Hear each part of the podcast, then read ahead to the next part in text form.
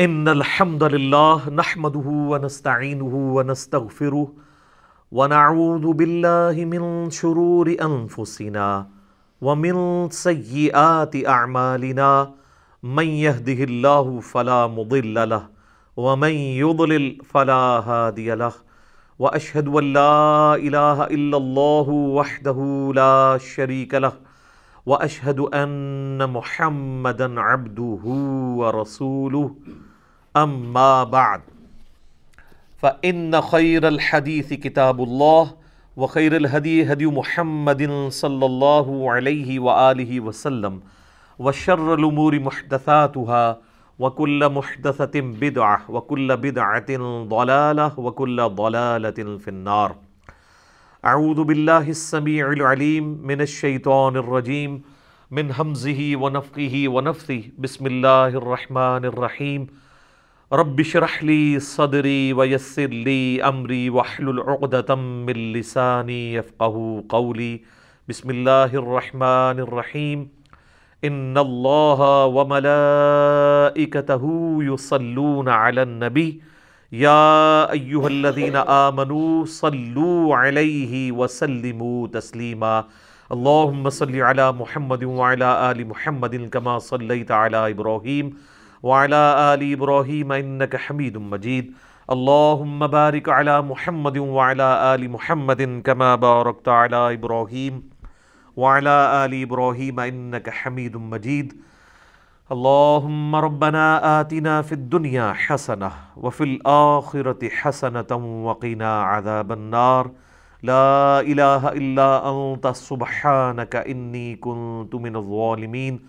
حسبنا الله ونعم الوكيل يا حي يا قيوم برحمتك أستغيث ولا حول ولا قوة إلا بالله العلي العظيم ربنا آتنا من لدنك رحمة وحی لنا من امرنا رشدا آمین. الحمدللہ، آج پانچ اپریل دو ہزار بیس کی سنڈے کی قرآن کلاس نمبر ٹوینٹی تھری میں انشاءاللہ تعالی ہماری اسٹوڈیو ریکارڈنگ ہونے جا رہی ہے۔ سورت البقرہ کی آیت نمبر 151 سے آنورڈ اعوذ باللہ من الشیطان الرجیم، بسم اللہ الرحمن الرحیم۔ کما ارسلنا فیکم رسولا منکم یتلو علیکم آیاتنا۔ جیسا کہ ہم نے بھیجا ہے تمہاری طرف اپنا رسول، جو تم پر تلاوت کرتے ہیں ہماری آیات وَيُزَكِّيكُمْ، اور تمہیں پاک کرتے ہیں۔ وَيُعَلِّمُكُمُ الْكِتَابَ وَالْحِكْمَةَ، اور تمہیں پاک کرنے کے بعد کتاب اور حکمت کی تعلیم دیتے ہیں۔ وَيُعَلِّمُكُمْ مَا لَمْ تَكُونُوا تَعْلَمُونَ، اور تمہیں وہ کچھ سکھاتے ہیں جو تم اس سے پہلے نہیں جانتے تھے۔ پچھلی کلاسوں میں صورت البقرہ ہی میں حضرت ابراہیم علیہ السلام کی دعا آئی تھی جس میں ترتیب کا تھوڑا فرق تھا اور میں نے کہا تھا کہ اللہ تعالیٰ نے اس ترتیب کو پھر درست کیا ہے کہ سب سے پہلے اللہ کی آیات تلاوت کرنی ہے، اس کی وجہ سے تزکیہ نفس کرنا ہے اور پھر تعلیم دینی ہے کتاب و حکمت کی۔ اب یہ اللہ کی طرف سے آیا تو اللہ تعالیٰ نے اسی ترتیب کے ساتھ بیان کیا ہے۔ یہاں تو اس کی کنکلوژن ہوئی ہے کہ ما لم تکون تعلمون، وہ تمہیں ایسی باتیں سکھاتے ہیں جو تم نہیں جانتے تھے۔ یہی آیت جب آئے گی سورہ عال عمران میں 164 نمبر آیت، چونکہ البقرہ اور عال عمران جوڑا ہے، تو جوڑے میں چند ایک آیات ایسی ہوتی ہیں جو دونوں صورتوں میں آ رہی ہوتی ہیں۔ وہاں ذرا تھوڑے سے مختلف الفاظ کے ساتھ ہے وہاں پہ الفاظ ہے لقد من اللہ علی المؤمنین اذ بعث فیہم رسولا۔ بے شک یہ اللہ کا احسان ہے کہ جس نے مومنین میں سے ہی، انہی کے جانوں میں سے، انہی کی سپیشیز میں سے، انہی کے خاندان میں سے ایک رسول کو مبوس کیا، یتلو علیہم آیاتی و یزکیہم و یعلمہم الکتاب والحکمہ، و ان کانوا من قبل لفی ضلال مبین۔ وہاں پہ یہ الفاظ ہیں کہ وہ ان پر اللہ کی آیات تلاوت کرتے ہیں، انہیں پاک کرتے ہیں، قرآن کے ذریعے پھر انہیں کتاب و حکمت سکھاتے ہیں یعنی قرآن اور سنت۔ اور اس سے پہلے بے شک وہ کھلی گمراہی میں تھے۔ یعنی صحابہ اکرام علی مردوان بھی قرآن آنے سے پہلے کھلی گمراہی میں تھے۔ اس قرآن کے ذریعے اللہ تعالیٰ نے انہیں عروج عطا فرمایا، پوری دنیا کا امام بنایا۔ اور معذرت کے ساتھ ہم قرآن آنے کے بعد بھی گمراہی میں ہیں۔ اس کی وجہ ہے کہ ہم قرآن پڑھتے نہیں ہیں۔ اور قرآن اگر کوئی زیادہ سے زیادہ بھی جرت کرتا ہے پڑھنے کی تو صرف تلاوت کرنے کی۔ ترجمہ اگر بات کی جائے تو علماء خود ہی روک دیتے ہیں۔ کہ کہیں کوئی ترجمہ پڑے گا تو وہ پھر ہمارے عقائد و نظریات کے خلاف باتیں کرنا شروع کر دے گا۔ پھر وہ کہتے ہیں جی ڈائریکٹ نہیں قرآن پڑھنا چاہیے آپ کسی عالم سے پڑھیں۔ تو اس میں میں ان کو پھر الزامی جواب پھکی کے طور پہ اینٹی وینم دیتا ہوں کہ ہم ڈائریکٹ پڑھ بھی کوئی نہیں رہے۔ عام آدمی جو بیچارہ عربی نہیں جانتا، وہ کیسے قرآن ڈائریکٹ ترجمے سے پڑھ رہا ہوتا ہے؟ اس کو ترجمہ کرنا ہی نہیں آتا۔ وہ تو یا امز بریلوی صاحب سے پڑھ رہا ہوتا ہے۔ یا اشر تھانوی صاحب سے پڑھ رہا ہوتا ہے، یا جونا گڑی صاحب سے پڑھ رہا ہوتا ہے، یا جو ہے فتح محمد جلندری سے، یا مدودی صاحب سے پڑھ رہا ہوتا ہے، کیونکہ ترجمے تو ان لوگوں نے کیے ہیں جن لوگوں کو آپ کے جتنے آج کے علماء جو آپ کو قرآن پڑھنے سے روکتے ہیں، ان سے زیادہ ان کی بہتر عربی تھی۔ انہوں نے اس سے بہتر الفاظ کا چناؤ کر کے آپ کی اپنی نیٹو لینگویج اردو کے اندر ترجمہ کر دیا اب اردو تو ہماری زبان ہے نا۔ اب کوئی یہ تو نہیں کہہ سکتا کہ اردو سیکھیں جا کے۔ تو اس میں بھی اگلی بات سن لیں۔ صحابہ اکرام میں گنتی کے لوگ تھے جو عربی لکھنا پڑھنا جانتے تھے۔ صرف عربی وہ بولتے تھے کیونکہ ان کی نیٹو لینگویج تھی۔ تو وہ سن سن کے اپنی زبان میں بات سن سن کے ان کو اللہ نے ہدایت دے دی۔ تو آج کا مسلمان کم از کم اس حوالے سے ایک سٹیپ آگے ہے کہ وہ اردو پڑھ تو سکتا ہے نا۔ صحابہ کرام تو عربی پڑھ بھی نہیں سکتے تھے۔ تو جب اردو زبان کے اندر بڑے علماء نے جن پر آپ کا اعتبار تھا، بریلویوں کا اعتبار احمد بریلوی پہ تھا، دیوبندیوں کا اشرفی تھانوی پہ تھا اور اہل حدیث کا جونا گڑی صاحب پہ تھا، اہل تشیعوں کا فرمان علی شاہ صاحب کے اوپر تھا اور اگر کوئی عام سادہ سے مسلمان ہے، فتح محمد جلندری اور مدودی صاحب پہ اعتبار کرتے ہیں، تو انہوں نے اسی طریقے سے آپ کی زبان میں اسے ٹرانسلیٹ کر دیا اب تو کوئی لینگویج کا بیریئر بھی نہیں۔ اب آپ کو کیا تکلیف ہے پڑھنے سے؟ تکلیف یہ ہے اصل میں کہ جو ان کے بابوں نے ان کو قائد و نظریات بتائے ہیں نا، اور جو انہوں نے اپنی عوام کو سکھائے ہیں، جب کوئی قرآن پڑھے گا تو وہ ان کے اگینسٹ کوشچنز اٹھائے گا۔ سب سے بڑا فتنہ ہمارے سب کانٹیننٹ میں بالخصوص اور پوری دنیا میں بالعموم تقلید کا فتنہ ہے۔ کہ اندھے بن کے آپ نے کسی کے پیچھے چلنا ہے۔ اس میں نے ڈیٹیل لیکچر دیا ہے، مسئلہ 197 وہ آپ دیکھیں۔ اب جب بندہ کو قرآن پڑھے گا نا، تو وہ پورا قرآن بیسیوں مرتبہ پڑھ لے ترجمے کے ساتھ۔ یا ایون جسے عربی آتی ہے وہ بھی۔ وہ ایک رزلٹ پہ پہنچے گا کہ قرآن تو صرف دو ایبسلوٹ اطاعتوں کی بات کرتا ہے۔ اطیع اللہ و اطیع الرسول۔ ایک تیسری اطاعت کا سورہ نساء کی آیت نمبر 59 میں ذکر ہے وہ اول الامر منکم لیکن اسے بھی مشروط کیا، فَإِن تَنَازَعَتُمْ فِي شَيْءٍ فَرُدُّوا إِلَى اللَّهِ وَالرَّسُولِ۔ کہ اگر حکمران سے بھی جھگڑا ہوا تو قرآن و سنت سے فیصلہ کرنا ہے۔ تیسرے تو کسی کی اطاعت ہے ہی نہیں۔ تیسرا تو کوئی ایسا ہے ہی نہیں جس کے پیچھے آپ نے اندھے مان کے چلنا ہے۔ تو تکلیف تو قرآن حکیم جو ہے نا ورڈ کے پرے ماردا ہے کیونکہ عطی اللہ و عطی رسول ہے۔ جن آیات سے رزلٹ نکالتے بھی ہیں، وہ بھی یہ نہیں ہے۔ وہ تو ہے فس اہل ذکری ان کن تم لا تعلمون۔ اگر تمہیں علم نہ ہو، تو جو علم والے ہیں، ان سے پوچھ لیا کرو۔ اچھا وہ علم والے کون سے ہو جن سے پوچھا کرو؟ تو بریلوی کہیں گے، وہ بریلوی ہوں۔ تو اس کا مطلب دیوبندیوں کے جتنے علماء ڈگریوں والے سب فارغ کیونکہ علم والے تو نہیں ہیں وہ، ان کے نزدیک۔ دیوبندیوں سے پوچھیں گے وہ کہ ہمارے مفتیا تو بریلوی سارے علم والے فارغ تو یہ جو آپ کو علماء کہتے ہیں علماء سے پوچھ پوچھ کے چلیں، یہ بھی آپ کے ساتھ دو نمبری کر رہے ہیں۔ اصل وہ کہہ رہے ہیں، ہمارے علماء سے پوچھ کے چلیں۔ تو سر، آپ کے علماء سے کیوں، دوسروں سے کیوں نہیں؟ ہم کہتے ہیں سب سے پوچھیں کمپیریٹو سٹڈی کریں، پھر دیکھیں کس کی بات صحیح ہے۔ ترجمہ سب نے آلموسٹ الفاظ کے چناؤ کا فرق ہو سکتا ہے، ایک جیسا ہی کیا ہوا ہے۔ تو روکتے اس لیے ہیں کہ ان کو یہ پتا ہے کہ اگر ہم نے ان کو نہ روکا تو لوگ ہم سے آگے سوال کریں گے، بھئی اماموں کا تو قرآن پاک میں ذکر ہی کہیں موجود نہیں ہے۔ اور یار، قرآن میں تو ابو بکر عمر، عثمان، علی کا نام نہیں آیا ہوا، تو اماموں کا نام کہاں سے آنا ہے؟ تو انہوں نے اپنے اماموں کے نام پہ جو فرقے کھڑے کیے ہیں، جس میں اماموں کا کوئی قصور نہیں ہے۔ جس طرح کہ عیسیٰ ابن مریم کے نام پہ شرک کھڑا کیا گیا، عیسیٰ ابن مریم وجیحن فی دنیا والا آخرا ہے۔ تو یہ ان کی تکلیف پھنس جائے گی اس میں۔ اچھا اس سے آگے ایک سٹیپ یہ تو وہ بڑی موٹی چیز ہے۔ عقیدہ توحید کی اگر آپ بات کریں گے تو انہوں نے تو بابوں سے پکارنا، بابوں کو بیچ میں ڈالنا کیا ہوا ہے۔ وہ تو پہلے صفحے پہ ایا کا نعبدو و ایا کا نستعین سے فارغ ہو جائے گی۔ ہر طرح کا دھوکہ ان کا اس حوالے سے فارغ ہو جائے گا۔ قرآن تو صرف ایک شخصیت کو جانتا ہے اور وہ محمد رسول اللہ ہے صلی اللہ علیہ وسلم۔ باقی جس بندے کی بھی بات ہو رہی ہوتی ہے، ان کے ریفرنس سے ہو رہی ہوتی ہے۔ اگلے انبیاء کا اگر ذکر خیر ہو رہا ہوتا ہے، تو اس لیے کہ وہ اس زمانے میں اکویلنٹ ٹو محمد رسول اللہ تھے، اپنے وقت کے لوگوں کے لیے۔ صلی اللہ علیہ وآلہ وسلم۔ و علیہ السلام اجمعین۔ سبحان ربک رب العزت عما یصفون وسلام علی المرسلین والحمد للہ رب العالمین۔ اللہم صلی علی محمد وعلی علی محمد۔ تو یہ سب کچھ فارغ ہو جائیں گے۔ اس لیے قرآن نہیں آپ کو کبھی بھی ترجمے سے پڑھنے دیں گے اور اس طرح کے لیم ایکسکیوزز ڈیوائز کریں گے۔ میں نے یوٹیوب کے اوپر ایک میری ویڈیو ہے قرآن حکیم کے آٹھ تراجم اور علماء کا دھوکہ، جو انہوں نے یہ پبلک کو دھوکہ دیا تھا۔ نہیں جی آپ ترجمہ پڑھیں گے نا لوگوں نے ترجمہ ہی بدل دیے ہیں۔ ایسا یعنی وہ رنگ میں بھنگ ڈالتے ہیں۔ جناب، یہ رنگ میں بھنگ آج تک کسی فزکس کے پروفیسر نے کیمسٹری کے پروفیسر نے بیالوجی کے پروفیسر نے نہیں ڈالا۔ کہ جی وہ جناب لوگوں نے کتابیں بدلنی ہے اور اللہ کی کتاب جو بدلی نہیں ہوئی ہے، اس کے بارے میں یہ رنگ میں بھنگ ڈالتے ہیں۔ اچھا قرآن کے اگر ترجمے ہی بدل دیے ہیں تو اس کا مطلب قرآن کی فاظ تو ختم ہوگی۔ قرآن کا ترجمہ کہیں بھی اللہ کے فضل سے نہیں بدلا۔ قرآن کی تفسیر بدلی گئی ہے۔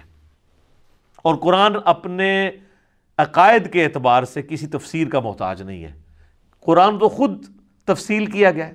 کتاب الفصلت آیات یہ وہ کتاب ہے جس کی کتاب کی آیات اللہ نے خود تفصیل سے بیان فرما دی ہے۔ تو اس میں میں نے قرآن حکیم کے آٹھ تراجم دکھائے تھے، تمام مکاتب فکر کے۔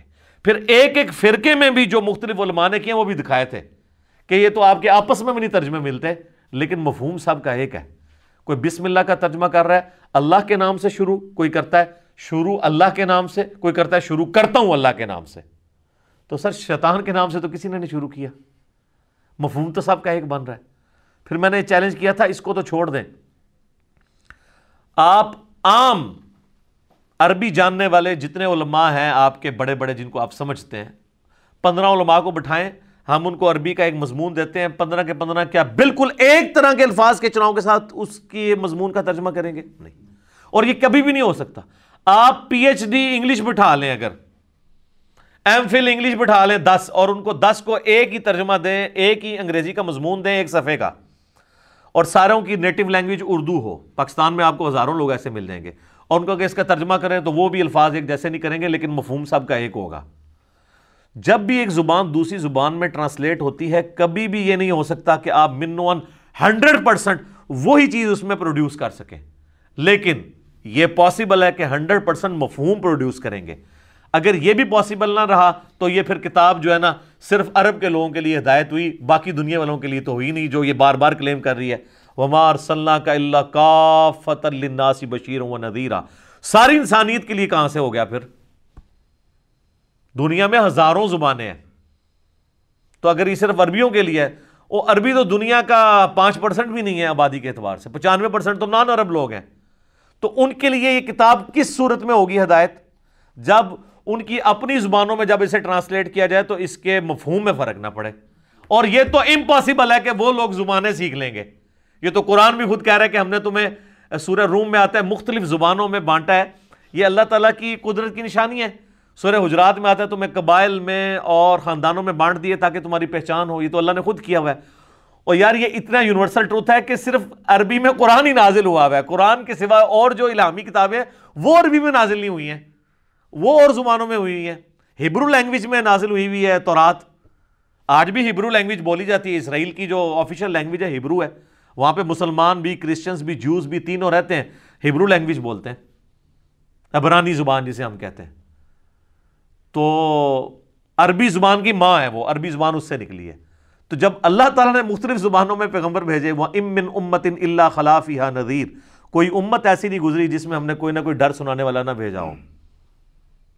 اور پھر دوسری طرف ہم کلیم کر رہے ہیں ومار صلی کا اللہ رحمت اللہ عالمین تو نبی الاسلام اگر سارے جہان والوں کے لیے رحمت ہیں، آپ علیہ السلام کی دعوت پوری انسانیت کے لیے ہے، تو یہ اس میں امپلائڈ ہے کہ قرآن کی حفاظت دوسری زبانوں میں بھی جب کنورٹ ہوگا تو کوئی فرق نہیں پڑے گا۔ ایون یار جو غیر مسلموں نے بھی انگریزی میں ترجمے کیے ہیں، یار فرق تو انہوں نے بھی نہیں ڈالا۔ دنیا میں آپ اس ماڈرن دور کے اندر کس طرح زبانوں میں فرق ڈال سکتے ہیں؟ آپ جناب گوگل میں آن لائن فری آپ کے پاس ٹرانسلیشن اویلیبل ہے، ایک طرف کوئی عربی کی بارہ ڈالیں۔ دنیا کی ہر مولوی کو تو زبانیں ہی دو تین آتی ہیں۔ پنجابی آتی ہے، اردو آتی ہے یا زیادہ زیادہ عربی، وہ بھی خیر موٹی عربی نہیں آتی، جو بریک ہے، موٹی موٹی آتی ہے۔ تو گوگل اتنے ہزار زبان آدی نے، وہ فوراً آپ کا چور پکڑا جائے گا۔ ادھر ڈالیں، وہ آپ کو بالمفہوم ترجمہ کر کے بتا دے گا اور فری ایک پیسے بھی نہیں لے گا۔ تو یہ دھوکہ ان لوگوں نے دیا۔ اور جبکہ قرآن دیکھیں کہ پورا سینٹرڈ اراؤنڈ قرآن کی دعوت کے ہے۔ صحیح مسلم میں حدیث ہے، سیدنا عمر فاروق رضی اللہ تعالیٰ عنہ کہتے ہیں کہ میں نے خود نبی علیہ السلام سے یہ بات سنی تھی کہ اللہ تعالیٰ اس کتاب کی وجہ سے قوموں کو عروج دے گا اور اس کتاب کی وجہ سے قوموں کو ذلیل و خوار کرے گا چھوڑنے پر۔ تو ڈاکٹر اقبال نے کہا ہے، وہ ان کا شعر ہے نا جواب شکوہ میں، وہ زمانے میں معزز تھے مسلمان ہو کر اور تم خار ہوئے تارک قرآن ہو کر۔ تو نبی علیہ السلام کے اس معجزے سے ان لوگوں نے دور کر دیا۔ قرآن پڑھنے کے بعد آپ کے عقیدے کی ایسی اصلاح ہو جائے گی کہ آپ کو تمام مقادب فکر کی جو دو نمبری ہیں نا، وہ بالکل کرسٹل کلیئر ہو جائیں گی۔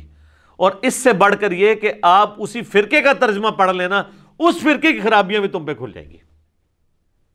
میں نے وہ جو پچھلی دفعہ بتایا تھا، اعلیٰ حضرت نے جو شاہد کا ترجمہ حاضر و ناظر کیا ہے، تو سورہ حال بکرا کی آیت نمبر 142 کے اندر تو انہوں نے ترجمہ، انہوں نے بھی ٹھیک کر دیا۔ گواہ، حاضر و ناظر نہیں کیا، پوری امت کو گواہ ماننا پڑنا تھا۔ حاضر و ناظر کے کانٹیکسٹ میں۔ تو اللہ تعالیٰ نے اس کتاب کی حفاظت کی ہے۔ تو یہ بڑی اہم آیت ہے۔ یہ آیت مختلف انداز میں رپیٹ ہوگی، پھر سورہ الجمعہ میں بھی جا کے آئے گی۔ اب میرے بھائیو، جو اگلی آیت ہے نا، سورہ البقرہ کی آیت نمبر 152 اس ایک آیت پہ دس سے بارہ گھنٹے کی گفتگو ہو سکتی ہے۔ اور الحمدللہ میں نے آٹھ نو گھنٹے کی گفتگو تو آلریڈی ریکارڈ کروائی ہے۔ سورہ الراد کی آیت نمبر 28 ہے۔ اللہ بذکر اللہ تطمئن القلوب اللہ بذکر اللہ تطمئن القلوب آگاہ ہو جاؤ، اللہ کی یاد میں دلوں کا سکون ہے۔ اس آیت کے کانٹیکسٹ میں میں نے مسئلہ number one eleven A B C اور one twelve A B C record کروائے تھے۔ اللہ کے ذکر کے کانٹیکسٹ میں۔ تو اس میں بھی میں نے اس آیت کو بھی کور کیا تھا، آیت نمبر ون ففٹی ٹو فض قرونی از اے میرے بندو، پس تم مجھے یاد کیا کرو، میں بھی تمہیں یاد کروں گا۔ یہ تو اس کا لفظی ترجمہ ہے۔ بالمفہوم یوں بھی بن سکتا ہے، جو اعلیٰ حضرت نے ترجمہ کیا ہے کہ تم مجھے یاد کرو، میں تمہارا چرچا کر دوں گا۔ وشکرولی ولا تکفرون۔ اور میرا شکر کرو اور میری نہ شکری مت کرو۔ اللہم اعنا علی ذکری کا و شکری کا و حسن عبادتک۔ آمین۔ اس آیت کے اندر جو سوز و گداز ہے، اس آیت کے اندر جو مفہوم چھپا ہوا ہے، قرآن حکیم میں درجنوں آیات کراس ریفرنس کے طور پہ اس آیت کے تحت پیش کی جا سکتی ہیں۔ وزقر اللہ کثیر اللہ اللہ تفلحون۔ اللہ کو بہت کثرت کے ساتھ یاد کرو تاکہ تم کامیاب ہو جاؤ۔ اچھا اب اللہ تعالیٰ کے ذکر کی اقسام کیا ہے میں موٹی موٹی گفتگو یہاں پہ بھی کر دیتا ہوں۔ یہ آیت متقاضی ہے۔ مینلی اللہ تعالیٰ کی ذکر کی تین اقسام ہے جو قرآن سنت سے ہمیں پتہ چلتی ہیں۔ اس میں نمبر ون قسم جو ہے وہ یہ قرآن ہے۔ انا نحن نزلنا الذکر و ان حافظون صورت الحجر آیت نمبر نائن۔ بے شک ہم نے اس ذکر یاد دلانے والی، نصیحت کرنے والی کتاب کو نازل کیا اور ہم ہی اس کی حفاظت کرنے والے ہیں۔ دوسرے نمبر پہ نماز کو ذکر کہا گیا قرآن میں۔ وہ عقیم صلاحت علی ذکری اور میری یاد کے لیے نماز کو قائم رکھو۔ اور تیسرا ذکر جو ہے نا، وہ تو جناب، اس کا نہ کوئی پروٹوکول ہے، نہ اس کی کوئی ٹائمنگ ہے، نہ اس کے لیے کوئی وضو کی ریکوائرمنٹ نہ غسل کی ریکوائرمنٹ نہ کسی جگہ کے پاک ہونے کی ریکوائرمنٹ نہ کسی خاص حالت میں ہونے کی ریکوائرمنٹ وہ ہے اللہ دینہ یذکرون اللہ قیام وقعود وعلا جنوبہم. اللہ کے بندے کھڑے، بیٹھے، کروٹوں پہ لیٹے ہر وقت اللہ کو یاد کرتے ہیں. ہر حال میں. حتیٰ کہ صحیح مسلم میں آتا ہے عائشہ سے جنابت کے کانٹیکسٹ میں جب پوچھا گیا تو انہوں نے کہا کہ نبی علیہ السلام اس حالت میں بھی اللہ کو یاد کرتے تھے. سیدنا علی کہتے ہیں کہ نبی علیہ السلام کو جو قرآن ہے نا جامعہ ترمزی بدود میں حدیث ہے۔ قرآن پڑھنے سے کوئی حالت مانے نہیں ہوتی تھی سوائے جنابت کی حالت کے۔ قرآن نہیں پڑھتے تھے، باقی سارے اذکار کرتے تھے۔ یہ کئی لوگ کہتے ہیں جی دروشی بھی نہیں پڑھنا چاہیے، جنبی کو گستاخی ہو جائے گی۔ بالکل جھوٹ بات ہے۔ یہ غسل کا اتارنا نماز کا پروٹوکول ہے یا قرآن کے پڑھنے کا۔ عام ذکر اذکار کا کوئی پروٹوکول نہیں۔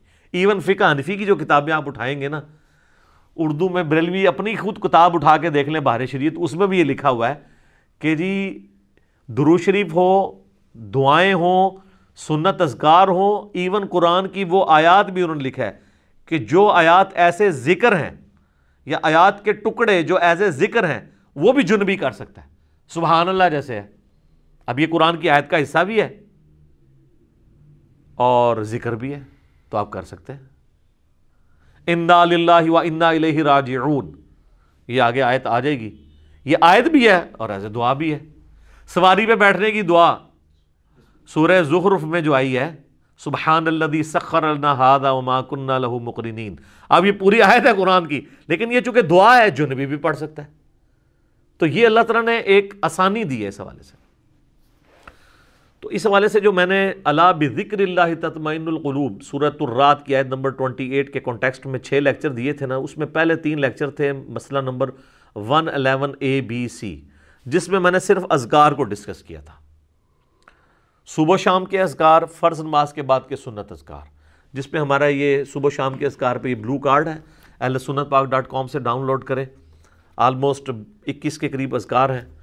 سترہ کے قریب یہ فرض نواز کے بعد کے اذکار ہیں، گرین کارڈ، اور پھر بلو کارڈ کے میں سے خاص یہ پانچ وظائف، جادو ٹونا وبائی، امراض و قدرتی حادثات سے بچنے کے سنت وظائف، اورنج کارڈ، یہ تینوں کارڈ جو ہے نا اذکار کارڈ ہیں۔ ان کو، ان کے ایک ایک ریفرنس ان کے فضائل اس میں جو لکھے تھے، اور کس وقت پڑھنا ہے، کیسے پڑھنا ہے، وہ ساری ڈیٹیلز میں نے اس میں کور کی تھی۔ یہ آلموسٹ سمجھ لیں، سوا سوا، ڈیڑھ ڈیڑھ گھنٹے کے تین لیکچرز تھے۔ پھر میں جب آخری لیکچر پہ پہنچا تو مجھے خیال آیا کہ یار قرآن کی صورتوں کے فضائل بھی بیان کرنے چاہیے۔ تو پھر اگلے تین لیکچر جو تھے نا، مسئلہ one twelve A B C, قرآن کی بارہ صورتوں کے فضائل میں نے بیان کیے تھے، جن کے فضائل کتاب و سنت سے ثابت ہے صورت البقرہ صورت الفاتحہ صورت الاخلاص صورت الفلق، سورہ الناس اور صورت الملک، سورہ سجدہ ان سب کے فضائل بیان کیے تھے۔ تو وہ اس پہ تین لیکچرز لگ گئے تھے۔ تو وہ چھ لیکچرز، ایک آیت، پوری آیت نہیں، ٹکڑے پہ ہوئے تھے۔ یہ آیت کا ٹکڑا ہے اور یہ آیت ہم نے ہر اذکار کارڈ کے اوپر لکھی ہوئی ہے۔ اللہ بذکر اللہ تطمئن القلوب۔ یہ اذکار کارڈ کا آغاز ہی اس سے ہوتا ہے۔ اس کے بعد پھر اگلی حدیث لکھی ہوئی ہے۔ بخاری مسلم دونوں میں حدیث ہے کہ اللہ کا ذکر کرنے والا زندہ کی مثال ہے اور اللہ کا ذکر نہ کرنے والا مردے کی مثال ہے۔ اور پھر اس کے آگے بخاری کی ایک اور روایت ہے، تالیکن بخاری میں ہے سن ابن ماجہ کے والے سے لکھی ہے، پوری وہ سند اس کی ابن ماجہ میں کہ میں اپنے بندے کے ساتھ ہوتا ہوں، جس وقت وہ میرا ذکر کرتا ہے اور ذکر کی وجہ سے اس کے ہونٹ ہل رہے ہوتے ہیں، اس وقت میں اس کے ساتھ ہوتا ہوں۔ اسی حدیث کے تحت میرا یہ پوائنٹ آف ویو ہے کہ جو زبان کا ذکر ہے، وہ دل کے ذکر سے افضل ہے۔ دل میں بھی ذکر آپ کر سکتے ہیں، لیکن زبان کا ذکر اس لیے افضل ہے کہ اس میں زبان بھی انوالو ہے اور دل بھی۔ اور ویسے ہماری جتنی عبادات ہیں، وہ ہے ہی زبان سے ہیں۔ آپ دل سے کریں تو ہوتی نہیں ہے۔ اگر کوئی شخص اپنے دل میں نماز پڑھے، اس کی نماز نہیں ہوگی۔ اگر کوئی شخص دل میں تکبیر پھیرے، جانور آرام ہو جائے گا۔ دل میں طلاق دینے سے بھی نہیں ہوتی۔ اچھا کتنے لوگ رابطہ کرتے ہیں جی؟ بیوی پہ غصہ آتا ہے بعض کا، تو دل میں نہ کتنی دفعہ اس کو طلاق دی ہے، زبان پہ نہیں لائی ہے۔ تو کوئی فرق نہیں، دل دل ہے کرو جتنی مرضی، گالا بھی کاٹ لو۔ تو بال برے خیال نہیں، دل میں لانا چاہیے۔ زبان سے جب تک آپ نہ کہیں اور آپ کے اپنے کان سن نہ لیں۔ یا آپ لکھ نہ دیں، لکھنے سے بھی طلاق ہو جائے گی۔ کئی لوگ یہ بھی پوچھ رہے ہوتے ہیں ٹیکسٹ میسج کیا؟ بس وہ میسج جب آپ نے لکھ دیا نا، وہ میسج آگے گیا یا نہیں گیا؟ طلاق ہو گئی۔ خط پہ طلاق لکھ دی، طلاق پہنچی یا نہ پہنچی، تو وہ آپ کی طلاق ہوگی وہ کہتے ہیں جی وہ بھیجی سی رستے جو ڈاکیے کو لے لیجیے ڈاکیے سے لیں، جو وہ تیر تو چل چکا تھا اسی وقت۔ ہوا یہ کہ فقہ انفی میں ایک مسئلہ ہے کہ اگر کوئی شخص خط میں یوں لکھے نا کہ جیسے ہی یہ میرا خط تجھے ملے، تو تو متعلقہ ہے۔ اڈی وڈی کہانی، ایک کون لکھتا ہوئے گا۔ تو اب یہ ٹیکنیکلی سپیکنگ تو ٹھیک ہے کہ اگر خط نہ ملا تو طلاق نہیں ہوگی۔ اس مسئلے کی لوگوں نے پلی لی تو وہ راستے میں ڈاکیوں کو روک لیتے ہیں، گھر تک نہیں جانے دیتے۔ یا ایون ڈاک آ بھی ہے نا، وہ کہتے ہیں جی، اسی لے لی سی کڑی نو نہیں دسی اسی۔ تو اس میں یہ تو نہیں لکھا ہوتا، اس میں تو لکھا ہوتا میں تمہیں طلاق دیتا ہوں۔ واٹس ایپ میسج کیا، لکھ دیا، کچھ بھی کیا، طلاق ہو گئی۔ زبان کی اتنی اسلام میں اہمیت ہے، چاہے وہ اذکار کے اعتبار سے ہو یا باقی شریعت کو ایگزیکیوٹ کرنے کے اعتبار سے، اس کا تعلق زبان کے ساتھ ہے۔ باقی آپ دل میں بھی اللہ کا ذکر کریں۔ سر، وہ بڑی پرسوز حدیث ہے بخاری اور مسلم کی۔ نبی الاسلام نے فرمایا کہ اللہ تعالیٰ فرماتا ہے یعنی حدیث قدسی ہے۔ فرمان اللہ کا ہے، نبی الاسلام کی زبانی۔ کہ اللہ تعالیٰ فرماتا ہے کہ میں اپنے بندے کے گمان کے قریب ہوں، جیسا وہ میرے بارے میں گمان کرے۔ یعنی اگر وہ میرے بارے میں اچھا گمان رکھتا ہے نا، تو میں اس کے ساتھ اچھائی کے ساتھ پیش آؤں گا۔ اور اگر میرے بارے میں برا گمان رکھتا ہے، تو میں پھر اس کے ساتھ اسی اعتبار سے پیش آؤں گا۔ اس کا یہ مطلب نہیں کہ آپ اللہ سے بغاوت کریں، مرضی اپنی کی زندگی گزاریں اور کہ جی میرا گمان بڑا اچھا ہے۔ آپ کا کوئی اچھا گمان نہیں ہے۔ آپ اگر اللہ کے جاننے والے ہو نا، تو جناب اللہ بڑا ڈاڈا ہے۔ مرنے سے پہلے ہے مسلمان کر لے اس پہ غور۔ قرآن کا خدا اور ہے اور بابوں کا خدا اور۔ قرآن کا جہاں اور ہے، بابوں کا جہاں اور۔ منوس آدمی ہو ٹھیک ہے۔ وہ یہ جہاں ہی ہو رہا ہے بھائی۔ اچھا۔ تو بخاری مسلم کے الفاظ ہیں کہ میں بندے کے گمان کے قریب ہوں جیسا مجھ سے گمان کرے۔ اسی تو میں اکثر آپ لوگوں کو کہتا ہوں نا کہ آپ اللہ سے دعا کریں، اللہ ہمیں بغیر حساب و کتاب کے جنت میں داخل فرما۔ آمین، ثم آمین۔ بس یہ گمان رکھیں۔ اے اللہ، میں اس قابل نہیں ہوں۔ کوشش رکھیں، گمان اچھا رکھیں۔ اچھا۔ پھر بخاری مسلم کی اس حدیث کے آگے الفاظ ہیں کہ جب میرا بندہ مجھے دل میں یاد کرتا ہے نا، میں اسے دل میں یاد کرتا ہوں۔ اور جب وہ کسی مجلس میں اوپنلی مجھے یاد کرتا ہے، تو میں اس سے بہتر مجلس، فرشتوں کی مجلس میں اسے یاد کرتا ہوں۔ سبحان اللہ۔ پھر آگے الفاظ ہیں۔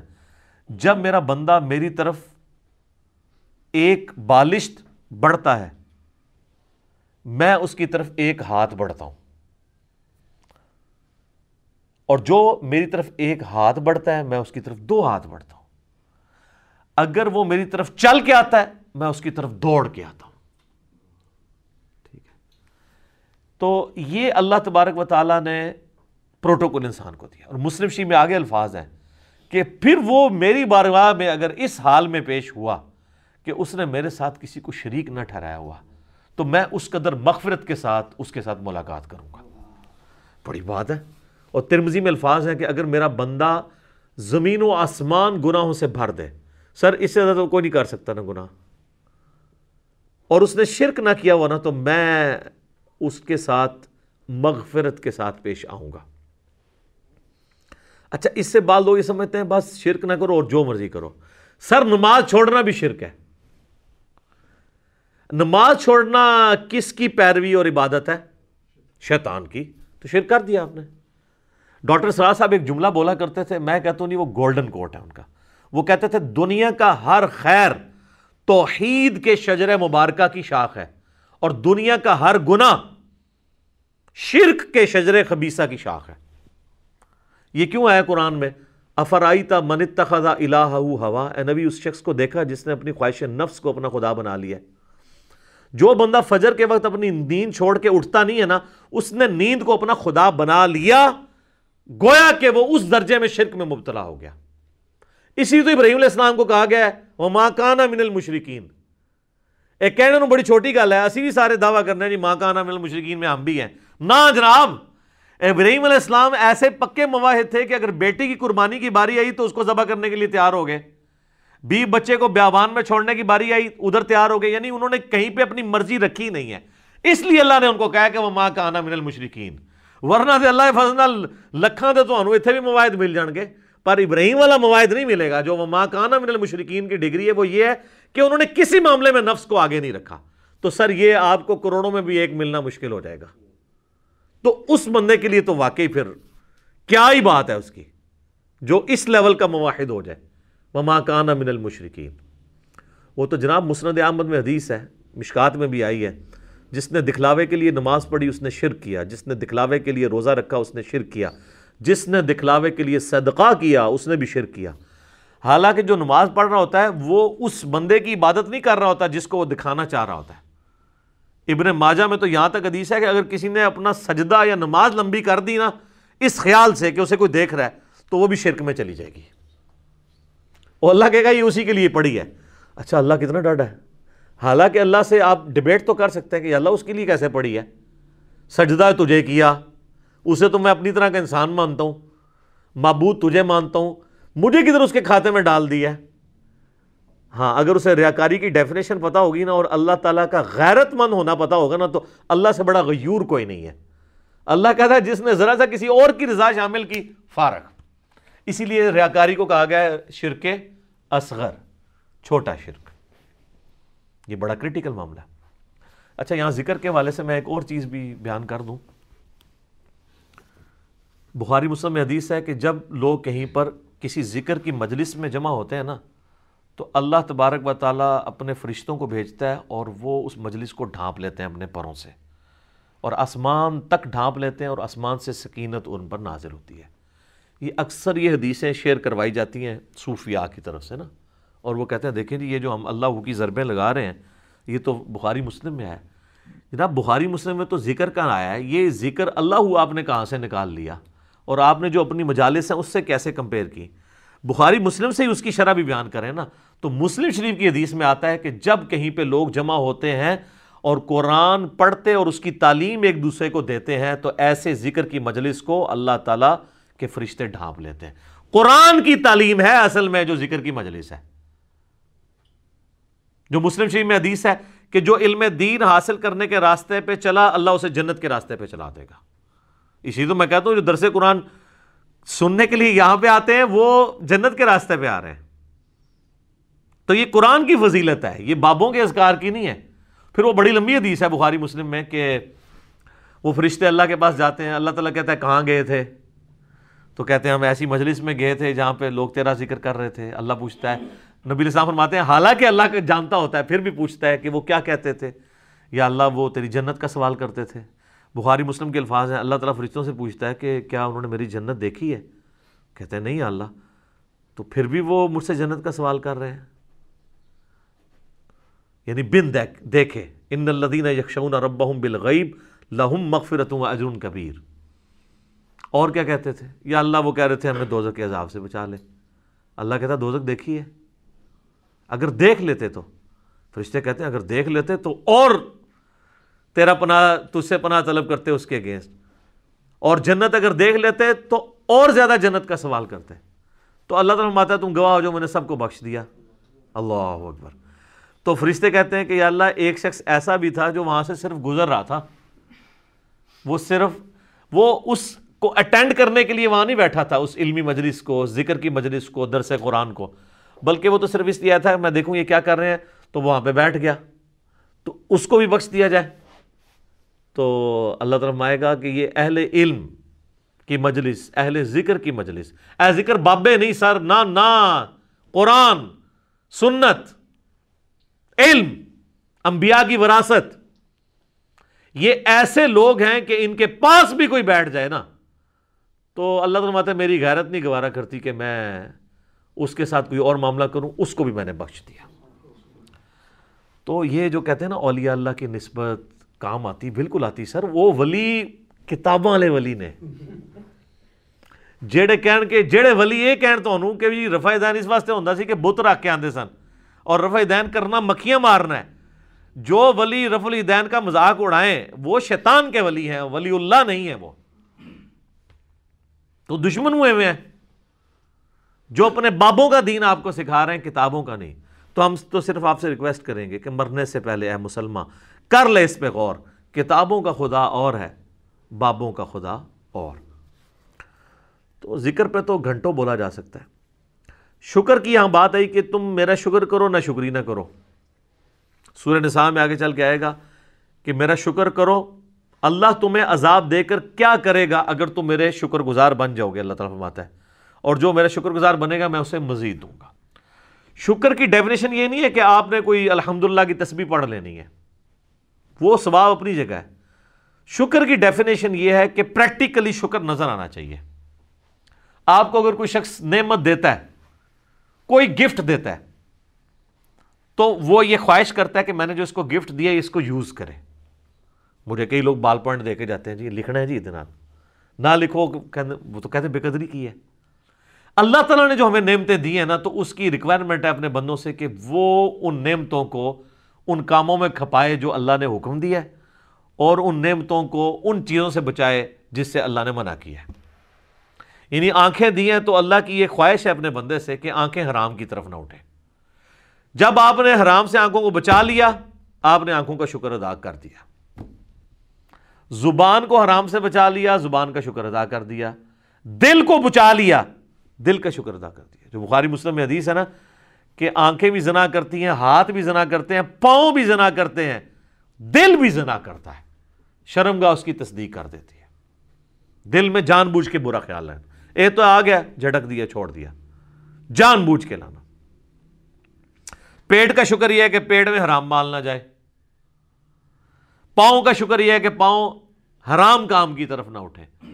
ہاتھ کا شکر یہ ہے کہ ہاتھ حرام کام کی طرف نہ بڑھے، نہ کسی پہ ظلم کے لیے، نہ کمائی کرنے کے لیے۔ تو یہ سار ہے۔ تو اب اندازہ لگائیں کہ دنیا میں سب سے مشکل کام اگر کوئی ہے نا، تو وہ شکر کرنا ہے۔ لوگ کیا کہتے ہیں جناب؟ پہلے خوب اللہ کا گلا شکوا کرتے ہیں، اپنا پورا غصہ نکالتے ہیں، معاذ اللہ۔ اینڈ تک کہتے ہیں چلو جی جو دی مرضی، اللہ کا شکر ہے جی پھر بھی۔ تو جو اپنی روح راضی کرنی ہوتی ہے، وہ کر لیتے ہیں۔ اور پھر اس کو نام صبر کا دے رہے ہوتے ہیں۔ حالانکہ بخاری میں حدیث ہے کہ صبر تو صدمے کے آغاز کے اوپر ہے۔ جب آپ نے اس وقت نہیں کیا تو پھر تو بات ختم ہو گئی لے جی صبر کا ذکر شکر کے ساتھ جڑا ہوا ہے تو اگلی آیت بھی سن لیں، وہ اسی سے ریلیٹڈ ہے۔ یا ایوہ الذین آمنوا استعینوا بالصبر والصلاح۔ اے ایمان والو، مدد طلب کیا کرو صبر کے ذریعے اور نماز کے ذریعے۔ کس کی؟ کس کی مدد؟ اللہ کی۔ ظاہر ہے شیخ عبدالقادر جنانی کی مدد تو نہیں طلب کرنی۔ مولا علی کی مدد تو نہیں طلب کرنی اس سے۔ اللہ کی۔ کیونکہ ساتھ یہ آ گیا، ان اللہ مع صابرین بے شک اللہ صبر کرنے والوں کے ساتھ ہے۔ یعنی جو صبر کرنے والے ہیں، ان کے ساتھ اللہ ہو جائے گا۔ جب وہ صبر کے ذریعے اللہ کو پکاریں گے، اللہ ان کی مدد فرما دے گا۔ سمپل چیز ہے۔ اور آپ کو حیرانگی ہوگی کہ آپ کے اس وقت سب کانٹیننٹ میں کروڑوں لوگ ہیں جو اس آیت کو اور ان فرقوں کے لاکھوں علماء اس آیت کو یوز کرتے ہیں غیر اللہ سے استانت کے لیے۔ وہ کہتے ہیں، آپ کہتے ہو، اللہ کے سوا کسی کو پکار نہیں سکتے۔ قرآن تو کہہ رہا ہے، صبر کو بھی پکارو اور نماز کے ذریعے بھی مدد چاہو۔ تو صبر اور نماز تو اللہ نہیں ہے۔ تو یہ لوگوں کو پہلے بات نہیں سمجھ آتی تھی، میں نے اس کو سمپل کر دیا ہے۔ انہی لوگوں نے جب یہ ہمارے سامنے آیتیں پڑھتے ہیں تو ہم کہتے ہیں، اس کا مطلب ہے، المدد یا نماز، المدد یا صبر، میری مدد فرمائیے۔ تو کہتے ہیں، نہیں، یہ تو مطلب نہیں ہے۔ تو پھر آپ تو یہی کر رہے ہیں نا، اس سے آپ المدد، یا شیخ عبد القادر جلانی نکال رہے ہیں۔ یا آپ شیخ عبد القادر جلانی سے یوں کریں کہ وہ آپ کے سامنے موجود ہوں اور آپ ان کے ذریعے دعا کروا لیں، وہ تو ایک معاملہ لادہ ہو جائے۔ پھر تو آپ کہیں گے، ہم نے اللہ ہی سے مانگا ہے۔ لیکن آپ تو ڈائریکٹ ان کو پکار رہے ہیں اور وسیلے کے نام پہ دھوکا یہ میرا پچھلے دنوں ویڈیو ریکارڈ ہوئی ہے، وسیلے کے نام پہ دھوکا وسیلے کے نام پہ استانت کر رہے ہوتے ہیں، استغاثہ کر رہے ہوتے ہیں۔ اور نام اسے توسل کا دیتے ہیں۔ تو کسی نے نہیں کہا المدد یا نماز، المدد یا صبر، بلکہ اللہ کی مدد چاہتے ہیں۔ اس کا مطلب یہ ہے کہ جو نماز پڑھے گا، اللہ کی مدد کا حقدار ہو جائے گا۔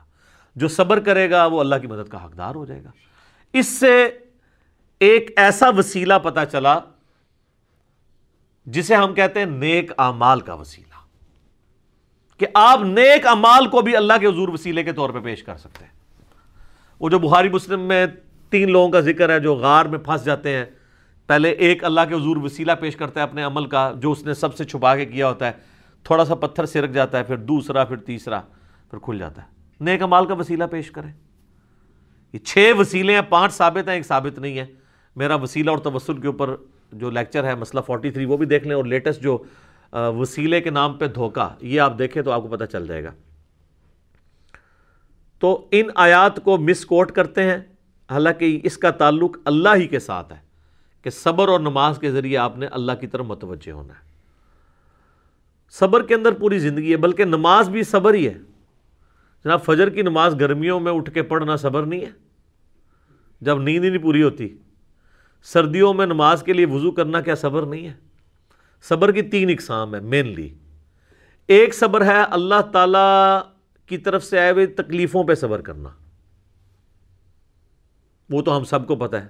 اور وہ صبر ہوگا ابتدائی صدمے پہ۔ اس کی آگے آیات بھی آ جائیں گے۔ اس کے لیے آپ نے کہنا ہے، انا للہ و انا الیہ راجعون۔ بے شک ہم خود بھی تو اللہ کی طرف سے آئے تھے، ہم نے لوٹ کے اللہ کی طرف جانا ہے۔ یہ تکلیف بھی آئی الٹیمیٹلی چلی جائے گی۔ اور صحیح مسلم میں آگے ایک اور دعا کا حصہ ہے۔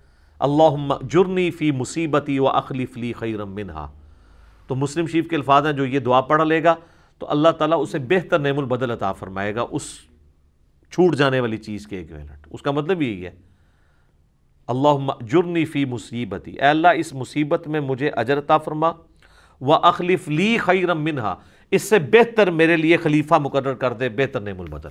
اور مسلم شریف کے الفاظ ہیں۔ ام سلمہ کہتی ہیں، جب میرا خامد ابو سلمہ فوت ہوا تو میں بڑی دکھی تھی تو میں نے حضور سے یہ دعا سنی ہوئی تھی، انا اللہ و انا الیہ راجعون اللہ جرنی فی مصیبتی و اخلف لی خیرم منہا یہ یوٹیوب پہ میرا ایک کلپ بھی اپلوڈڈ ہے غم کی خبر کو خوشی میں بدلنے کی دعا۔ تو اس میں میں نے اس کو ڈسپلے بھی کروایا نیچے۔ تو کہتی ہیں، میں نے یہ دعا پڑھ لی اور میں پھر پریشان تھی کہ ابو سلمہ سے بہتر تو نبی الاسلام کے صحابہ میں کوئی اور صحابی نہیں ہے۔ تو مجھے اللہ تعالیٰ اس کا بہتر نعم البدل کیا دے گا؟ تو کہتے ہیں، جیسے ہی میری عدت پوری ہوئی تو نبی الاسلام میرے پاس آئے اور انہوں نے میرے سامنے اس خواہش کا اظہار کیا کہ میں تمہیں اپنے عقد میں لینا چاہتا ہوں۔ تو کہتی ہیں، مجھے، میں نے کہا، مجھے واقعی نعم البدل مل گیا۔ اور ام الموملین بنی ہے سکسٹی فور اجری میں فوت ہوئی ہیں۔ واقعہ کربلا کے بھی تین سال بعد فوت ہوئی ہیں۔ نبی الاسلام کی وفات کے بعد یہ ترپن سال زندہ رہی ہیں۔ اتنی لمبی عمر کسی اور امہات المومنین میں سے کسی نے نہیں پائی۔ سب سے آخر میں حضور کی جو بیوی فوت ہوئی ہیں، ام سلمہ ہے اور اہل بیت کی شان میں اور کربلا سے ریلیٹڈ جتنی احادیث ہے نا، وہ آلموسٹ ام سلمہ نے روایت کی ہوئی ہے نبی الاسلام کی یہ بڑی لاڈلی ترین بیویوں میں سے ام سلمہ۔ سلام اللہ علیہ رضی اللہ تعالی عنہ تو انہوں نے یہ دعا پڑھ لی تھی۔ تو وہ اس کا کچھ حصہ آگے آ بھی جائے گا۔ اللہ تعالیٰ نیک بندوں کی نشانی بتائے گا کہ وہ جب بھی ان پہ کوئی تکلیف آتی ہے تو وہ یہی کہتے ہیں، انا اللہ و انا الیہ راجعون. تو پہلا صبر ہے تکلیفوں پہ۔ دوسرا صبر ہے جو اللہ نے آپ پہ پابندیاں لگا دی ہیں۔ فرائض کی۔ نماز پڑھنی ہے۔ روزہ رکھنا ہے۔ یہ ظاہر ہے آپ کو اس کے لیے جنبی ہوں تو غسل اتارنا ہے۔ اس کے لیے آپ کو تکلیف سے نہیں گزرنا پڑتا۔ پروٹوکول دینا پڑتا ہے۔ تو یہ بھی ہے۔ اور تیسرا صبر ہے حرام چیزوں سے بچنے پہ۔ آنکھوں کی حفاظت کرنا، اس کو حرام سے بچانا، اس کے لیے صبر کرنا پڑتا ہے۔ حرام کما کے راتوں رات امیر ہو جانا، یہ تو آسان کام ہے۔ لیکن حلال کما کے روکی سوکھی کھا کے گزارا کرنا اور اللہ سے ڈرنا کہ میں نے حرام کا لکمہ اپنے پیٹ میں نہیں جانے دینا، اس کے لیے آپ کو صبر کرنا پڑے گا۔ تو یہ تین صبر ہے نمبر ون، اللہ کی طرف سے آئی ہوئی تکلیف پہ صبر۔ نمبر دو اللہ نے جو آپ پہ فرائض لگائے ہیں، ان فرضوں کو منوان اسی طریقے سے پورا کرنے میں جو تکلیفیں اٹھانی ہیں، اس پہ صبر۔ چاہے وہ گرمیوں کے روزے ہوں اور سردیوں کے وضو ہوں اور گرمیوں کی فجر کی نماز ہو۔ اور تیسرا، اللہ تبارک و تعالیٰ نے جو حرام سے بچنے کے لیے آپ کو امفسائز کیا ہے اور اٹریکشن بھی رکھ دی اس حرام کے اندر، تو صبر کرنا پڑے گا نا۔ اٹریکشن تو ہے ہر حرام چیز میں۔ مسلم شریف میں حدیث ہے، اللہ تعالیٰ نے جنت کو ناگوار چیزوں سے ڈھانپ دیا ہے اور جہنم کو دوزک کو خوشگوار چیزوں سے ڈھانپا ہوا ہے۔ یعنی دنیا میں ہر خوشگوار چیز دوزک کی طرف لے جاتی ہے اور ہر ناگوار چیز جنت کی طرف لے جاتی ہے۔ اب وہ ناگوار کی ہرڈلز جو عبور کرے گا نا تو جنت تک پہنچے گا۔ یہ ہے وہ چیز۔ اس پہ خیر گھنٹوں بولا جا سکتا ہے۔ میرا ایک لیکچر ضرور سنیں، میں نے ان ساری چیزوں کو اس میں بریف کیا ہے، مسئلہ ون ٹونٹی صورت الفرقان سے اللہ کے صحیح اولیاء کی بارہ خصوصیات کیا ہیں؟ وہ میں نے بیان کیے اس میں میں نے کافی ساری حدیثیں بیان کی تھی آج مان لی کہ میں ان کی طرف جاؤں، ان آیات کو کور کر لیتے ہیں۔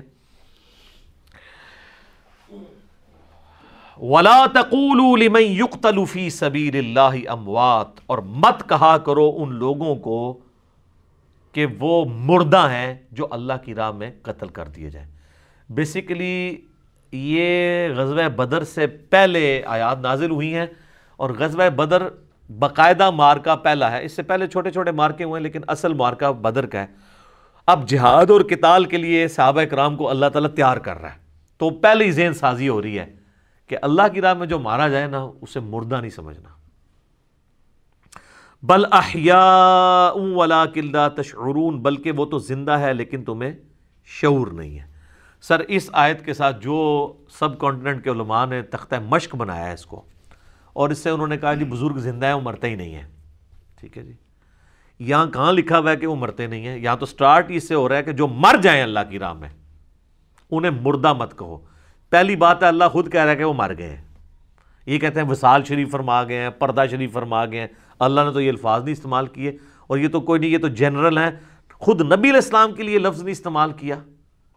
اور لفظ استعمال کیا، وما محمد اللہ رسول۔ سورہ عال عمران آیت نمبر 144 قد خلط من قبل رسول افا ماتا او قوتیلا محمد تو نہیں، مگر ایک رسول۔ ان سے پہلے بھی کئی رسول آئے اور چلے گئے۔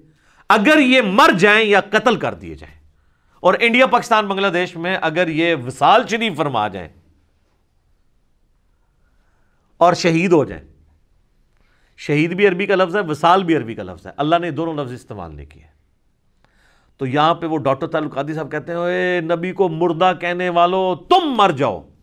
نبی کو کون مردہ کہتا ہے؟ دنیا میں کوئی شخص نہیں ہے جو مسلمان ہو اور وہ کہے کہ نبی مردہ ہے۔ سارے کہتے ہیں نبی الاسلام زندہ ہے، آخرت کی زندگی کے ساتھ۔ لیکن اگر آپ یہ کہتے ہیں ہم یہ بھی نہ کہیں کہ نبی علیہ السلام مر چکے ہیں یا فوت ہو چکے ہیں، تو سر وہ تو قرآن کہتا ہے ان کا میتن و ان میتون۔ اے نبی، تمہیں بھی مرنا ہے اور ان کو بھی مرنا ہے۔ اچھا پتا کیا کہانی کراتے ہیں؟ وہ کہتے ہیں، نہیں، اللہ کہہ سکتے آپ نہیں کہہ سکتے۔ نہ! پرانیاں گلاں، پرانے بانے، پرانے بابے، پرانے بزرگ، مر کھپ گئے سارے۔ سر بخاری شریف میں کتاب المغازی چیپٹر کھولیں۔ نبی الاسلام کی وفات کا چیپٹر نکالیں۔ حضرت ابو بکر کیا اللہ ہے حضرت ابو بکر کیا کوئی پیغمبر ہے وہ حضور کی میت پہ کہہ رہے ہیں۔ الفاظ اپنی طرف سے بنا کے۔ من کانا یا ابود محمد محمد مات۔ جان لو تم میں سے جو بھی محمد کی عبادت کرتا تھا نا، تو محمد علیہ السلام مر چکے ہیں۔ ومن کان یعبد اللہ فان اللہ حی اللہ یموت اور جو کہ اللہ کی عبادت کرتا تھا، کرتا ہے یا کرتا رہے گا؟ کرتا ہے یا کرتا رہے گا؟ وہ جان لے کہ اللہ تعالیٰ کو کبھی موت نہیں آئے گی، وہ ہمیشہ زندہ رہنے والا تو حضرت ابو بکر صدیق نے تو خود بولا ہے کہ محمد مر چکے ہیں۔ ان کو کسی نے نہیں کہا کہ آپ یہ کہیں کہ نبی السلام وصال فرما گئے ہیں، آپ یہ نہ کہیں کہ محمد مر چکے آپ فرمائیں پردہ فرما گئے ہیں، آخرت میں زندہ ہے بالکل زندہ ہے وہ تو اسی خطبے میں موجود ہے۔ کہ خطبے سے پہلے جب سید عائشہ کی حجرے میں گئے، بخاری کے الفاظ ہیں، نبی الاسلام کے چہرہ مبارک سے انہوں نے کفن ہٹا کے حضور کو ماتھے پہ بوسا دیا اور کہا، اللہ کے رسول، اللہ آپ پہ دو موتیں جمع نہیں کرے گا۔ ایک موت تو آپ کا مقدر تھی، وہ آپ کو آئی ہے۔ اب دوبارہ آپ کو موت نہیں آئے گی۔ یعنی آخرت کی زندگی میں، کیونکہ باہر حضرت عمر یہ کہہ رہے تھے کہ جس طرح حضرت موسا گئے تھے نا کوئی طور پہ تو واپس آ گئے تھے۔ حضور بھی ابھی منافقین کو پہلے قتل کریں گے، قرآن میں آیات ہیں۔ کہ نبی منافقین کے ساتھ قتال کرے تو حضور نے تو پوری زندگی قتال ہی نہیں کیا منافقین کے ساتھ۔ تو حضور واپس آ جائیں گے۔ تو حضرت بکر نے کہا، نہیں، وہ واپس آئیں گے تو میں دوبارہ زندہ ہو کے تو نہیں آ سکتے نا۔ تو آٹھے بابے زندہ ہو جاتے ہیں حضرت بکر کیتا سی کہ نبی الاسلام نہیں زندہ ہو سکتے دوبارہ۔ آخرت کی زندگی میں چلے گئے۔ تو ان کا یہ جھوٹا بیان بانا تھا۔ اور میں یہ اکثر کہتا ہوں کہ یہ محمد رسول اللہ کی کامیابی ہے۔ بادشاہوں کے بڑے بڑے لیڈرز کے مرنے پہ لوگ ان کی تعریف کرتے ہیں۔ اور رسول اللہ کے تربیت یافتہ وہ لوگ ہیں کہ حضور کی میت کے اوپر توحید بیان کر رہے ہیں۔ اور پاکستان کے تحت ٹو نائنٹی فائیو سی کے حقدار ٹھہرتے ہیں۔ انہیں کہنا سی نا جڑے تھے پھر دے لوگوں نے کہانیاں کرا اوے تنو اور کوئی آتا نہیں لبیاں اور تو ساری گستاخانہ آتا ہی پڑھنی نے۔ اچھا اندازہ کریں، ان کا یہ قید ہے کہ قرآن میں گستاخانہ آیات بھی ہیں۔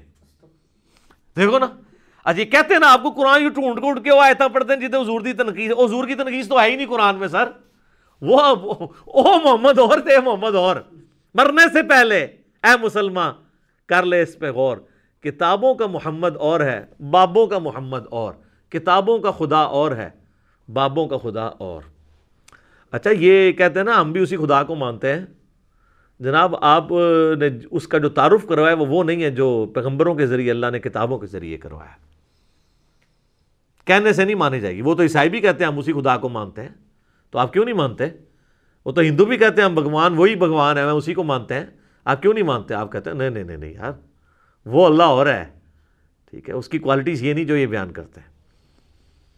تو یہ سیدنا بکر نے خطبہ دے کے کلیئر کیا کہ آپ، وہ اللہ کے حضور زندہ ہیں۔ اور سورہ آل عمران میں آئے گا کہ جو اللہ کی راہ میں مار دیے جائیں وہ مردہ نہیں ہے، اللہ کے حضور وہ زندہ ہیں اور اللہ تعالیٰ ان کو رزق بھی دیتا ہے۔ لیکن ساتھ ہے ولا قلعہ تشعرون، لیکن تمہیں ان کا شعور نہیں ہے۔ یہ جو میں نے رسول اللہ کی آخری وسیعت مفلر لکھا ہے نا، اس میں آیات النبی بھی کلیئر کیا ہے۔ اس کے آخری صفحے پہ میں نے آیت آل عمران کی کوٹ بھی کی ہے۔ 169 ہے۔ ولا تحسبن الذين قتلوا في سبيل الله امواتا یہ آل عمران میں غزوہ عہد کے کانٹیکسٹ میں نازل ہوئی تھی۔ کہ اکثر انصار مدینہ میں کوئی گھر نہیں بچا تھا جہاں کوئی میت نہ ہو۔ تو اللہ نے کہا، گمان بھی نہ کبھی کرنا کہ جو اللہ کی راہ میں مارے گئے ہیں، وہ مر گئے ہیں۔ بل احیاء عند ربهم یرزقون، بلکہ وہ اللہ کے حضور زندہ ہیں۔ اور یہاں پہ سورہ البقرہ میں الفاظ آ گئے ہیں کہ بل احیاء ولا کلّہ تشعرون، بلکہ وہ تو اللہ کے حضور زندہ ہے اور تمہیں شعور نہیں۔ سورہ بقرہ آیت نمبر 154 اللہ کہہ رہا ہے تمہیں شعور نہیں ہے۔ آپ کہہ رہے ہو زندہ ہے تو زندہ بندے کو مانگ سکنے ہیں۔ یہ وہ زندگی ہے ہی نہیں ہے۔ دنیا کی زندگی کے لیے پروٹوکول جو ہے سانس ہے۔ قبر کی زندگی کے لیے سانس پروٹوکول نہیں ہے۔ حیات النبی پہ میں نے ڈیٹیل لیکچر دیا ہے، مسئلہ فائیو وہ آپ دیکھیں۔ اور وفات النبی پہ بھی لیکچر دیا ہے ون سکسٹی تھری اب وہ دو گھنٹے کی گفتگو ہے۔ دونوں دو دو گھنٹے کی گفتگو ہے، میں یہاں رپیٹ نہیں کر سکتا۔ اس کو اسی کے اوپر کنکلوڈ کرتے ہیں۔ وَلَنَبْلُوَنَّكُمْ بِشَيِّم مِّنَ الْخَوْفِ وَالْجُوعِ۔ اور ہم ضرور آزمائیں گے تمہیں تھوڑے سے خوف سے، تھوڑی سی بھوک سے۔ وَنَقْسِم مِّنَ الْأَمْوَالِ اور تمہارے مال میں نقصان کے ذریعے۔ والانفسی والثمرات۔ اور تمہاری جانوں میں نقصان کے ذریعے۔ اور تمہارے پھلوں میں جو تمہارے پاس ایسٹس ہیں یا تمہاری کھیتی ہے، کوئی بھی چیز۔ وبشر الصابرین۔ اور پھر بشارت ہوگی جو صبر کر لیں گے۔ یعنی اللہ نے یہ کنفرم کر دیا ہے کہ آزمائے بغیر میں نے کو نہیں چھوڑنا۔ اب یہ ایک آیت اس بات کی متقاضی ہے کہ میں ایک گھنٹہ صرف اس آیت کے اوپر بولوں کہ اللہ تبارک و تعالیٰ نے انسان کو ضرور آزمانا ہے۔ بہرحال چونکہ میں نے یہ پچھلے دنوں جو کرونا سے ریلیٹڈ بھی ویڈیو ریکارڈ کروائی ہے، اس میں میں نے اس آیت کو کور کیا اور اس کے کانٹیکسٹ میں سورہ الحدید کی آیت نمبر 22 اور 23 میں اللہ تعالیٰ نے فرمایا کہ زمین و آسمان میں کوئی مصیبت ہم نازل کریں یا تمہاری جانوں میں، تو ہم نے اس سے پہلے ہی روئے محفوظ میں اسے لکھ لیا ہے تاکہ جو تمہیں تکلیف پہنچے، تم اس کے اوپر غم نہ کرو اور جو تمہیں اللہ کی طرف سے اچھائی ملے، اس کے اوپر شیخی نہ بگاڑو، اللہ کو شیخی بگاڑنے والے پسند نہیں ہے تو یہ ہمارا ٹیسٹ ہے۔ صورت الانبیاء میں آئے کہ ہم اچھے اور برے حالات کے ذریعے تمہیں آزماتے رہیں گے۔ لیکن ہمارے لیے یہ ہے کہ صبر کرنا ہے، مبشر الصابرین، بشارت ہے صبر والوں کے لیے۔ الذین اذا اصابتهم مصیبہ، وہ لوگ ایسے ہیں کہ جب انہیں کوئی مصیبت پہنچتی ہے، قالو انا للہ و انا الیہ راجعون۔ ان کا یہ ایٹیچیوڈ ہوتا ہے کہ یار، ہم بھی تو اللہ کی طرف سے آئے تھے، ہم نے بھی مر کے اللہ کے پاس جانا ہے۔ ہم نے خود ہی مر جانا ہے، تو یہ جو تکلیف ہمارے پاس آئی تھی، زیادہ سے زیادہ ہمیں موت ہی دے سکتی ہے نا۔ تکلیف بھی اللہ کے پاس چلی جائے گی، تو ہم نے بھی تو ایک نہ ایک دن اللہ کے پاس چلے ہی جانا ہے۔ کتنی زبردست دعا ہے۔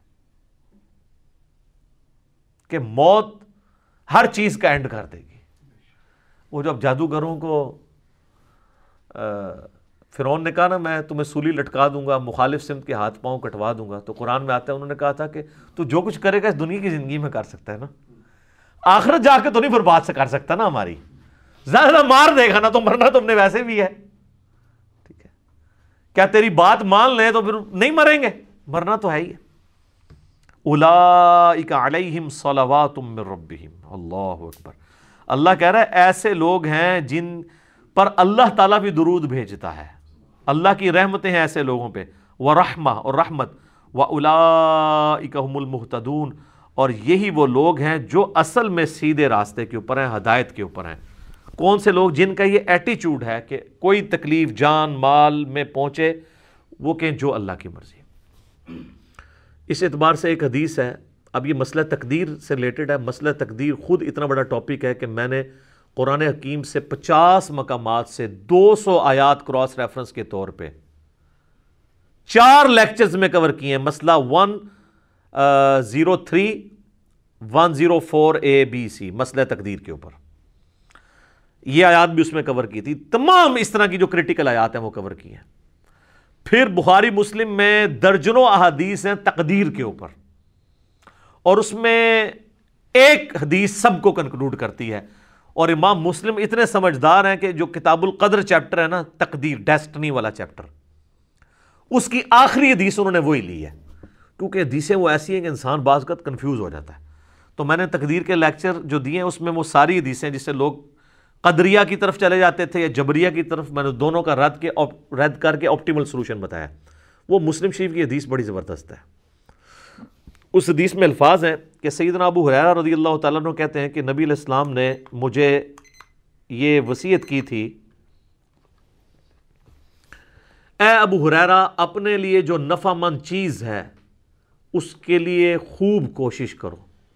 نمبر ون نمبر ٹو پھر وسطین باللہ اللہ سے بھی مدد مانگنی ہے۔ خالی کوششوں میں نہیں بیٹھ جانا۔ جو مولا علی کا کال ہے کہ میں نے اپنے ارادوں کے ٹوٹنے سے اپنے اللہ کو پہچانا ہے، کہ میں نے سب کچھ فٹ رکھا تھا، لیکن اللہ کی مرضی کچھ اور تھی، کچھ اور ہی رزلٹ نکل آیا۔ اپنے لیے نفع مند چیز کے لیے پوری کوشش کرنا وسطین باللہ پھر اللہ سے مدد مانگنا۔ پھر ساتھ فرمایا، کاہلی نہ کرنا، سستی نہ کرنا۔ یہ نہیں ہے کہ پیپروں کی تیاری کی کوئی نہیں ہے اور خالی تصویر پڑھی اور اینڈ تے فیل ہو کہتے جو اللہ دی مرضی۔ نہیں، یہ نہیں۔ کاہلی نہ کرنا، سستی نہ کرنا۔ اس کے باوجود اگر رزلٹ تیرے خلاف آ جائے، تجھے نقصان ہو جائے، تو پھر یہ نہ کہنا کہ اگر میں یہ کر لیتا تو یہ ہو جاتا، اگر میں یہ کر لیتا تو یوں ہو جاتا۔ اگر مگر شیطان کا دروازہ کھول دیتا ہے۔ تو اگر مگر سے بچنا ہے اینڈ پہ۔ پہلے پوری کوشش کرنی ہے۔ ایک کام کیا، یہ یہ اچھا اس کا یہ مطلب نہیں ہے کہ آپ نے کرٹیکل انالیسز نہیں کرنا کہ مثلا اگر کوئی پاکستان نے کوئی کوئی مہم لانچ کی ہے اور اس میں ناکامی ہو گئی ہے، تو اب وہ اس کے اوپر کوئی میٹنگ جس نے ایف سکسٹین گرا ہے تو آپ میٹنگ ہی نہ کال کریں۔ وہ کریں گے مستقبل میں بچنے کے لیے، وہ علیحدہ چیز ہے۔ اس پہ آپ صبر کریں گے، مستقبل کی تو اسٹریٹجی بنانی ہے، جو بخاری مسلم حدیث ہے، مومن ایک سوراخ سے دو بار نہیں ڈسا جاتا۔ تو دوسری بار اسی لیے نہیں ڈسا جاتا کہ وہ انالائز کرتا ہے، یار میرا پہلے بھی کام پہ ہے ہوں دوبارہ نہ پہ جائے۔ وہ ایک علیحدہ چیز ہے، اس کو اس سے مکس نہیں کرنی۔ جو نقصان ہوا، اس پہ کہنا ہے جو اللہ کی مرضی۔ کیونکہ صورت الحدید کیا ہے نمبر 22 اور 23 ہے کہ اللہ تعالیٰ نے تمہارے نصیب میں چیز لکھی ہے جو تمہیں پہنچنے والی ہے۔ تمہاری جان میں ہو یا پوری انسانیت کے لیے۔ وہ تمہیں تکلیف آنی ہے۔ تمہارا ایٹیچیوڈ یہ ہے کہ ان اللہ مع الصابرین۔ تم نے کہنا ہے ان اللہ و اندا الیہ راجعون اور یہ جو اکثر لوگ کہہ رہے ہوتے ہیں نا جی اب کیسے ہم فرق کریں کہ یہ اللہ کی طرف سے جو مصیبت آئی ہے، یہ ازمائش ہے یا عذاب ہے؟ بڑا آسان طریقہ ہے۔ اگر تو فرقے والے تے آئی ہے تو ازمائش ہے، دوسرے تے آئی ہے تو عذاب ہے۔ ہاں ازری کہانیاں کراتے ہیں نا۔ جنید جمشید صاحب اگر شہید ہو جاتے ہیں تو کہتے ہیں وہ عذاب میں مارا گیا۔ ٹھیک۔ پھر ان کو وہ حدیث بھی بھول جاتی ہے کہ میری امت میں جو بندہ آگ میں جل کے مرے پانی میں ڈوبنے سے مرے، پیٹ در سے مرے، وہ جنتی ہے۔ ٹھیک ہے، وہ شہید ہے تا ان کے مر سے مرے، وہ بخاری مسلم کی حدیث بھول جائے گی۔ ہاں اپنا کوئی جل جائے گا تو ٹھیک ہے۔ اپنا کو پھانسی چڑھ گیا گورنمنٹ کی طرف سے تو شہید ہے۔ تو یہ کرائٹیریا ہی ہے۔ اس میں مولا علی کی طرف بھی ایک منسوب کرتے ہیں کال جھوٹا کال ہے کہ اگر تم تکلیف آنے کے بعد اللہ کی طرف متوجہ ہو جاؤ تو سمجھ لو یہ آزمائش ہے، اور اگر اللہ سے بے پرواہ ہو جاؤ تو یہ عذاب ہے۔ تو مسلمان جو بھی ہے، وہ اللہ کی طرف لوٹتا ہے۔ بڑے بڑے باغی لوگ آپ یہ دیکھ لیں۔ گھروں میں بیٹھے ہوئے ہیں تو ہماری تو ویورشپ بڑھ گئی ہے اس کی وجہ سے۔ ٹھیک ہے، گھر بیٹھ کے جناب یوٹیوب پہ دعائیں شیئر کروا رہے ہیں، لوگوں کو واٹس ایپ پہ کروا رہے ہیں، اذکار کارڈ شیئر کروا رہے ہیں، تو اللہ کی طرف یہ کوئی کرائٹیریا نہیں ہے۔ آج کی ڈیٹ میں چونکہ پیغمبر دنیا سے جا چکے ہیں، پیغمبر کے جانے کے بعد قیامت تک جتنی بھی اللہ کی طرف سے تکلیفیں آئیں گی، اس میں آپ نے ان کو آزمائے سمجھنا ہے۔ نعوذ باللہ، عذاب نہیں اس کو کہنا۔ حتیٰ کہ تعاون کے بارے میں بخاری مسلم ہے۔ کہ تعاون میری امت پہ آئے گا تو وہ کافروں کے لیے عذاب ہوگا، لیکن میرے ماننے والوں کے لیے وہ رحمت اللہ اس کو بنائے گا اور جو مر گیا وہ شہید ہوگا۔ دیکھیں نا، کتنے صحابہ ہیں تعاون کے مرض میں مرے ہیں، معاذ ابن جبل مرے ہیں، ابو بید ابن جرا مرے ہیں، تو اسی مرض کے اندر شہید ہوئے ہیں وہ۔ تو یہ کوئی کرائٹیریا نہیں۔ آج کے دور میں ہمارا ایٹیچیوڈ یہ ہے کہ ساری چیزیں آزمائش ہیں۔ اندا اللہ و اندا الہ راجعون۔ اور بخاری مسلم حدیث ہے کہ ان تکلیف کے اگینسٹ اللہ تعالیٰ تمہارے گناہوں کو معاف فرما دے گا۔ حتیٰ کہ تمہارے پاؤں میں کانٹا بھی چبھے گا، اس کے اگینسٹ بھی گناہ معاف ہوں گے۔ اور ابو ترمزی میں حدیث ہے کہ انسان کے بعض اوقات ایسے گناہ ہوتے ہیں کہ اس کی کوئی نیکی، اس کا کفارہ نہیں بن پا رہی ہوتی، تو اللہ تعالیٰ اسے دنیا میں تکلیف میں ہمیں ڈالتا ہے اور جب دنیا سے اٹھاتا ہے تو پاک و صاف کر کے اٹھاتا ہے۔ تو آپ کے گناہوں کا کفارہ بھی بن جاتا ہے۔ اس لیے نہیں کہ آپ نے جو گناہ کیے تھے ان کی وجہ سے تکلیفیں آئی ہیں نہیں نہیں نہیں۔ گناہ سے کون بندہ پاک ہے؟ مراد یہ کہ اللہ چاہتا ہے کہ آخرت میں نہ دے، دنیا میں آپ کو تھوڑی بہت تکلیف سے گزارے۔ تو یہ بڑا کرٹیکل ٹاپک ہے، اس طریقے سے ورڈک نہیں دینی چاہیے۔ ٹھیک ہے جی اللہ تعالیٰ سے دعا ہے، جو حق بات میں نے کہی، اللہ تعالیٰ ہمارے دلوں میں راسک فرمائے۔ اگر میرے منہ سے جذبات میں کوئی بات نکل گئی تو اللہ تعالیٰ ہمارے دلوں سے محف کر دے۔ ہمیں کتاب و سنت کی تعلیمات پر عمل کر کے دوسرے بھائیوں تک پہنچانے کی توفیق عطا فرمائے۔ سبحانک اللہم و بحمدک، اشہد اللہ الہ الا انت، استغفرک و اتوب الیک۔ وما علینا الا البلاغ المبین۔ جزاکم اللہ خیرہ